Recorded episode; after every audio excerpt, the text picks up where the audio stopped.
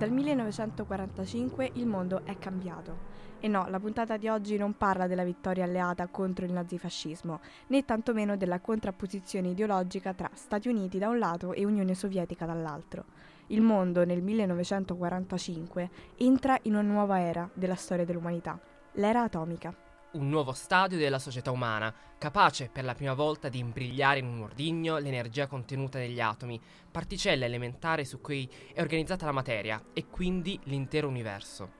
Cronologicamente possiamo dire di essere usciti da quegli anni di dolore e di sofferenza in cui gli ordigni nucleari spaventavano e dividevano il mondo.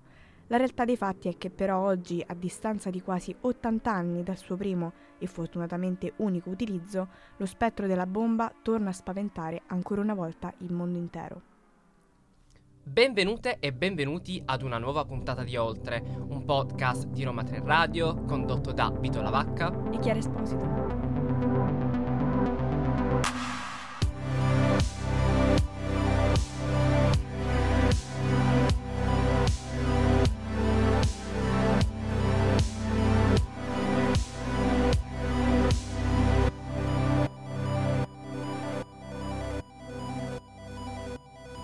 Abbiamo detto, la società globale è cambiata rispetto al 1945, la tecnica si è affinata, la ricerca scientifica è progredita e il mondo si è evoluto e rinnovato nel corso dei decenni. Destino simile è quindi toccato anche al nucleare.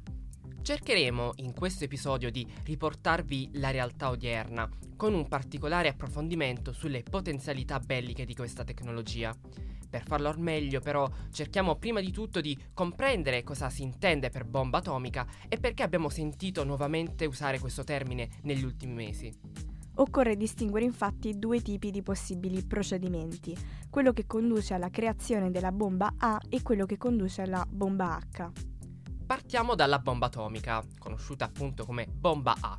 Si tratta di un ordigno esplosivo appartenente alle armi nucleari che utilizza invece di un esplosivo convenzionale, la fissione dell'uranio o dell'isotopo di plutonio, per produrre energia termica, meccanica e radioattiva. C'è poi la bomba termonucleare o all'idrogeno, detta appunto bomba H, che si basa sul concetto di fusione nucleare, in cui due nuclei si combinano, si fondono per l'appunto, per creare un elemento più pesante. Una reazione termonucleare richiede insomma un'enorme quantità di energia per iniziare, Basti pensare che la fusione nucleare è la tipica forma di energia con la quale si alimenta il Sole e più in generale ogni stella. Viene da sé che per far esplodere una bomba di questo tipo bisogna passare attraverso una prima fase di fissione, generando un'enorme quantità di energia che verrà poi utilizzata per innescare la seconda fase di fusione, quella in cui verrà rilasciata ancora più energia. Evidentemente questa tipologia di ordini sono molto più distruttivi per farvi un esempio concreto, prendiamo le bombe sganciate su Hiroshima e Nagasaki. Ebbene, avevano una potenza compresa tra i 10 e i 34 kilotoni, dove un solo kilotone equivale a 1000 tonnellate di tritolo. First record of the dome of Nagasaki, target for atom bomb number 2, is filmed from a super fortress many miles away. Beneath that sinister pall of smoke, the world's most destructive force has been unleashed. Ora che abbiamo chiaro quali siano le principali categorie di ordigni bellici, è interessante capire quali sono le potenze nucleari mondiali. In totale infatti sono nove gli stati che ufficialmente eh, dichiarano il possesso di un arsenale nucleare. Passiamo ai numeri. Gli Stati Uniti con oltre 5.500 testate, la Russia con quasi 6.300, Francia e Gran Bretagna con circa 300, la Cina con 350 ordigni Veniamo poi all'India e al Pakistan con circa 150 testate ciascuno per arrivare alla Nord Corea con circa 40-50 unità. Però è il caso di menzionare anche Israele, che detiene circa 90 testate, di cui però non è mai stata confermata o smentita l'esistenza. La domanda che dobbiamo porci a questo punto è: gli stati si dotano di un arsenale nucleare solo per una questione di sicurezza? Lo chiediamo alla professoressa Gala, associata di storia delle relazioni internazionali, nonché specialista in relazioni transatlantiche e dell'Ars Control, presso il Dipartimento di Scienze Politiche dell'Università Roma 3. Salve professoressa, grazie di essere qui con noi. Buongiorno, buongiorno e grazie a voi. Partirei con una macro domanda preliminare. Gli stati si dotano di un arsenale nucleare mh, solo per motivi di sicurezza? Diciamo che questa è eh, sicuramente la ragione eh, principale, almeno la ragione della quale tutti principalmente parlano. In realtà eh, la, dotazione di un arsenale nucleare è anche una questione di prestigio. Eh, che se vogliamo possiamo anche considerare non completamente scollegata dalla sicurezza, perché è chiaro che il prestigio eh, di una grande potenza in qualche maniera implica anche una, un maggiore potere, quindi una maggiore sicurezza dal punto di vista militare, quindi con una impostazione eh, del concetto di sicurezza che richiama alla classica eh, impostazione del realpolitik. Intuiamo quindi come e in che modo gli ordigni atomici, o meglio la minaccia dell'utilizzo degli ordigni atomici, abbia inevitabilmente modificato i rapporti di potere nel sistema internazionale. Non a caso spesso gli storici attribuiscono all'atomica e al suo sviluppo in ambito militare il merito di non aver reso possibile lo scoppio di una guerra calda tra i due blocchi. Si parla quindi della cosiddetta strategia della deterrenza nucleare, una dinamica che si basava sostanzialmente sull'influenza psicologico-militare che ha come fine quello di inibire la controparte e indurla a non intraprendere determinate azioni. Durante la guerra fredda la strategia della deterrenza ha preso la forma in particolare di deterrenza per punizione, proprio per eh, via dell'effetto distruttivo delle armi nucleari. Not least in light of the nuclear rhetoric from President Putin and from Russia. This nuclear rhetoric or veiled threats are dangerous and reckless. Russia knows that a nuclear war cannot be won and must never be fought. Fino a pochi mesi fa nel nostro paese, così come in tutto il contesto comunitario, risultava impossibile o quantomeno altamente improbabile un'escalation di dimensioni tali da riportare il vecchio continente a scrivere una nuova pagina della sua storia, incentrata ancora una volta su guerra, paura e terrore nucleare. Ecco però che questi termini un tempo considerati desueti sono di nuovo al centro del dibattito pubblico nazionale e internazionale e trovano spazio sulle testate giornalistiche di tutto il mondo. Non possiamo infatti ignorare il grande elefante nella stanza, ovvero la Russia. Questo non è un blef. Alcune figure eminenti della Nato hanno parlato della possibilità di usare contro la Russia armi di distruzione di massa, cioè armi nucleari. A chi fa dichiarazioni di questo tipo sulla Russia, voglio ricordare che anche il nostro paese dispone di armi nucleari. La paura del nucleare è diventata di nuovo parte del contesto geopolitico internazionale, tant'è che in televisione e sui media nazionali si parla spesso di un eventuale attacco nucleare in Ucraina da parte eh, della Russia. Si parla molto della possibilità dell'utilizzo di una testata nucleare in questo teatro.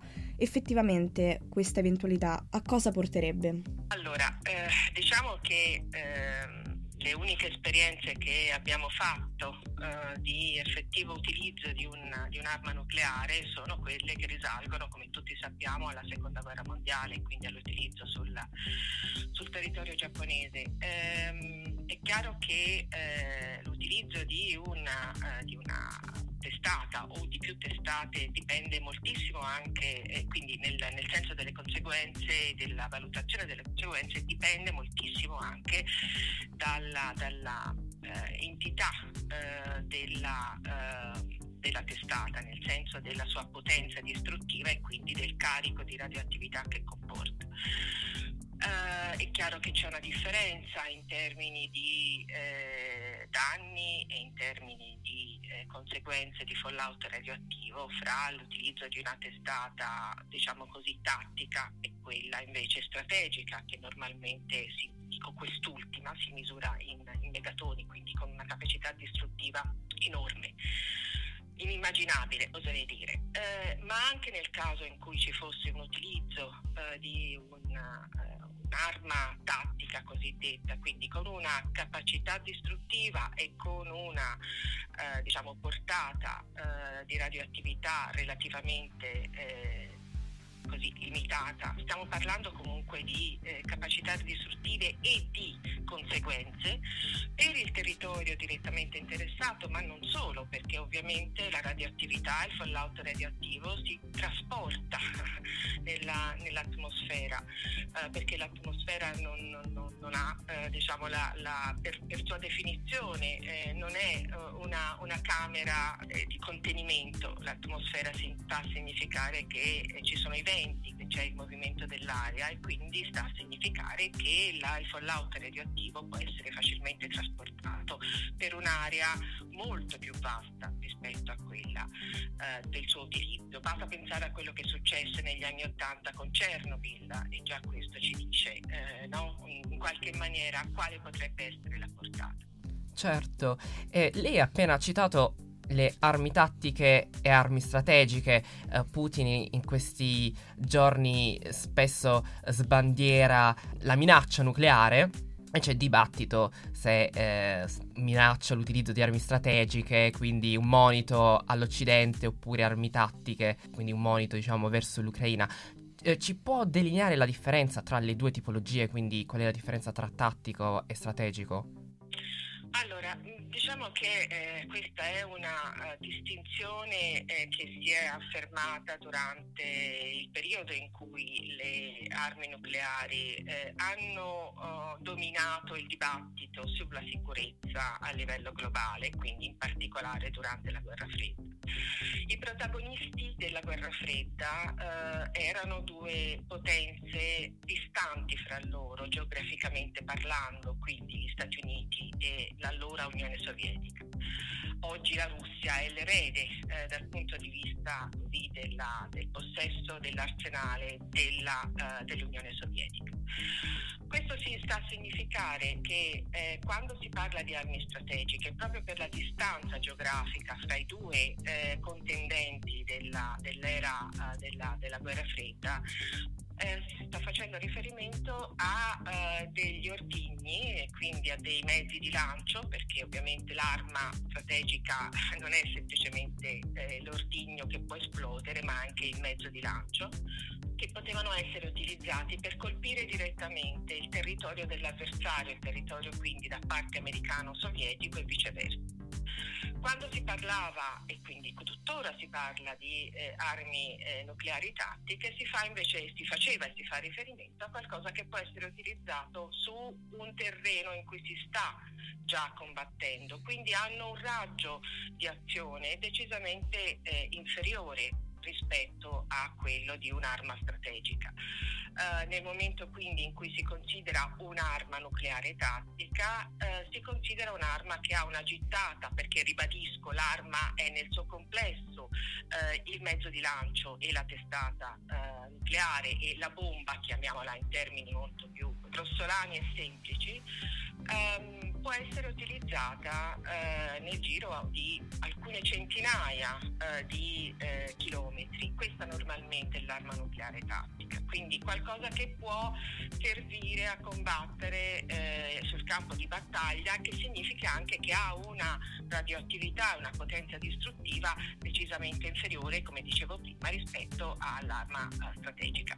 L'arma strategica normalmente, proprio per sua, diciamo, questo suo passato eh, no? eh, legato alle, alla contrapposizione della guerra fredda, è un'arma che normalmente supera le, le migliaia, diciamo almeno all'epoca si, si, considerava strategica, un'arma la cui gittata superava i 5.000 eh, chilometri di, di, di, portata, no?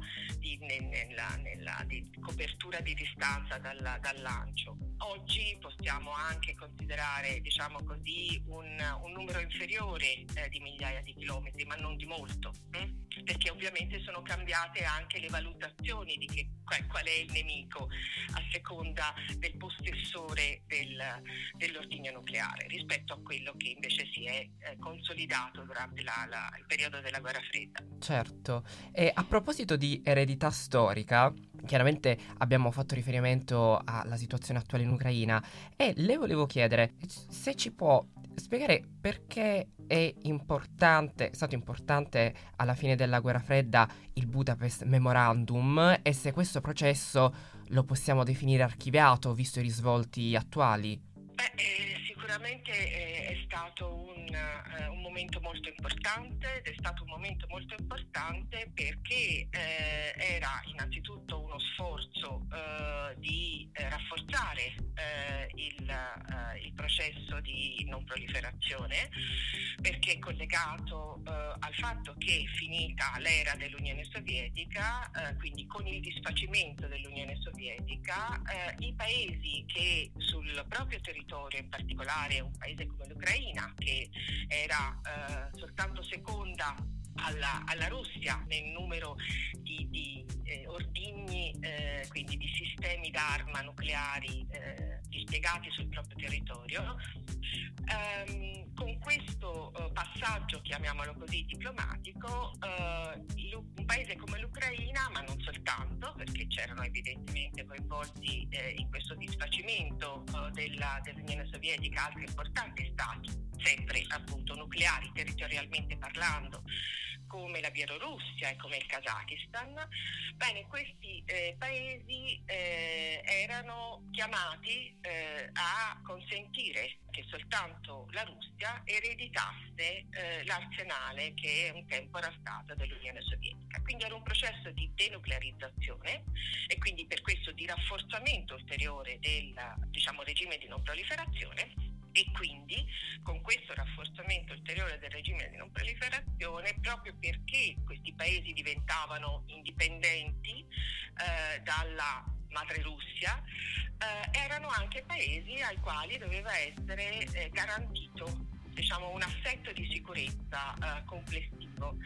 E quindi questo processo che porta appunto al uh, Budapest Memorandum è proprio questa combinazione di aspetti, cioè eh, la denuclearizzazione e quindi il rafforzamento del regime di non proliferazione, accompagnato proprio per via della denuclearizzazione a un rafforzamento, una garanzia eh, ulteriore di sicurezza rispetto appunto a, alla, al futuro di questi paesi.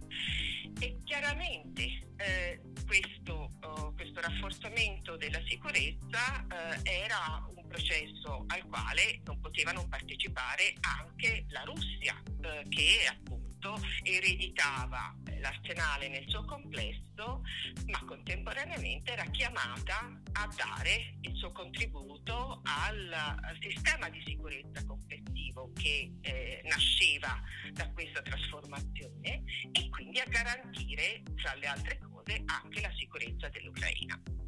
Continuando sul filone dei trattati di non proliferazione e di limitazione nucleare, e facciamo riferimento all'NPT, al SALT e al START, ehm, le chiederei quindi a suo parere qual è il loro futuro. Allora, diciamo che non parliamo di trattati di non proliferazione, parliamo di regime di non proliferazione alla base del quale c'è un trattato di non proliferazione e poi ci sono una serie di altri trattati di controllo degli armamenti, che sono collegati evidentemente a costruire un regime nel suo complesso, ma che eh, non, non, non sono diciamo, ascrivibili alla categoria di trattati di non proliferazione. Il trattato di non proliferazione sta attraversando una, una crisi importantissima evidentemente e quindi parlare del futuro del regime di non proliferazione è parlare di una questione decisamente problematica. Cercherò di essere eh, il più sintetica possibile per dare il quadro complessivo. Um, il trattato di non proliferazione prevede eh, un momento diciamo così, di riesame della situazione del regime di non proliferazione ogni cinque anni. Noi sappiamo che c'è stato il Covid eh, e quindi eh, quella che doveva essere la conferenza di riesame del 2020 si è svolta eh, nel 2022. Bene, eh, quando la conferenza di riesame fallisce eh, è quando c'è eh, l'impossibilità di arrivare a un documento condiviso alla fine dei lavori.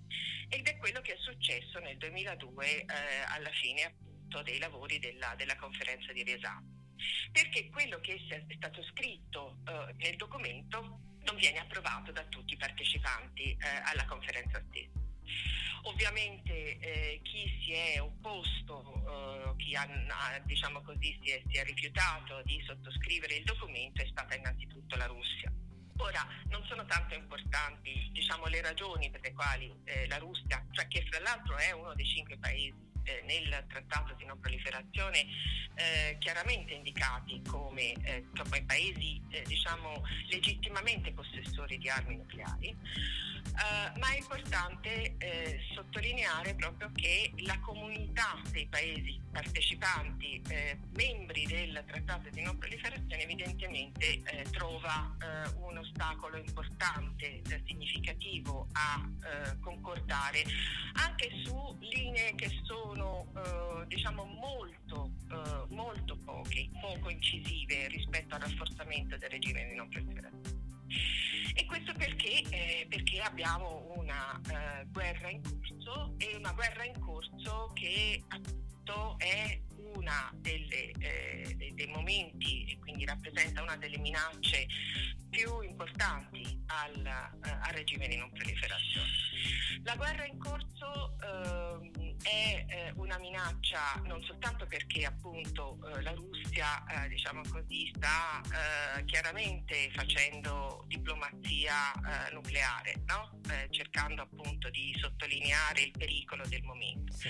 ma perché quello che sta facendo la Russia può essere un'indicazione chiara e netta ai paesi che magari avendone anche eh, in parte le capacità tecnologiche, si sono eh, comunque astenuti fino a questo momento dall'usare questa capacità tecnologica per sviluppare eh, un, un, arsenale ehm, e quindi partecipando a pieno titolo al regime di non proliferazione come paesi nuclearmente non, eh, militarmente non nucleari ehm, ma magari vivono in condizioni regionali eh, non particolarmente, diciamo così, tranquille.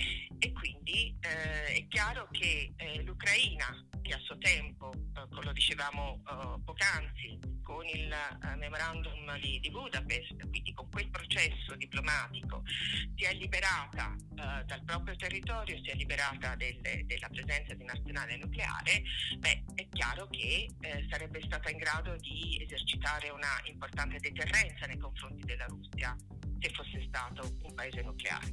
Quindi questo indica ai paesi militarmente non nucleari che forse questa scelta non è necessariamente la scelta più giusta per la loro sicurezza. Dall'altra parte, quello che sta succedendo in questo momento in Ucraina, quindi con l'aggressione russa, eh, sta anche a dimostrare che la deterrenza nucleare funziona eh, per un aggressore. Un aggressore militarmente nucleare è chiaramente molto più difficile da riportare eh, all'ordine di qualunque altro aggressore.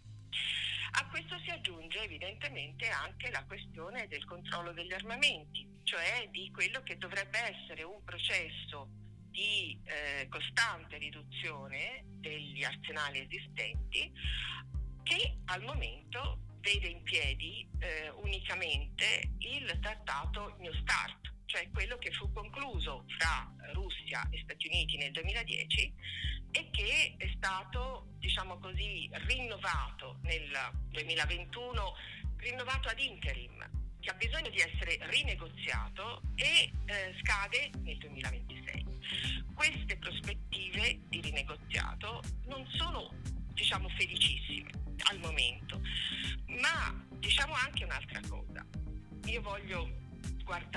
Guardare un po' la luce in fondo al tunnel. Eh, diciamo anche che eh, la Russia attraverso il negoziato sul controllo degli armamenti, sulle armi strategiche, eh, forse può ricavarsi ancora un ruolo di primo piano.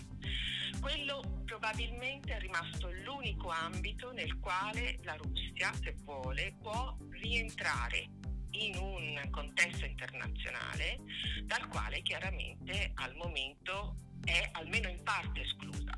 Diciamo che non, non, non significa che i rapporti della Russia, eh, che al momento sono pessimi con l'Occidente o sono tagliati con buona parte dell'Occidente, non esistono con il resto del mondo, ma sicuramente se vuole tornare ad essere un protagonista eh, della vita internazionale a tutto tondo, eh, la strada del controllo degli armamenti è l'ultima che è, che è rimasta alla Russia in questa fase.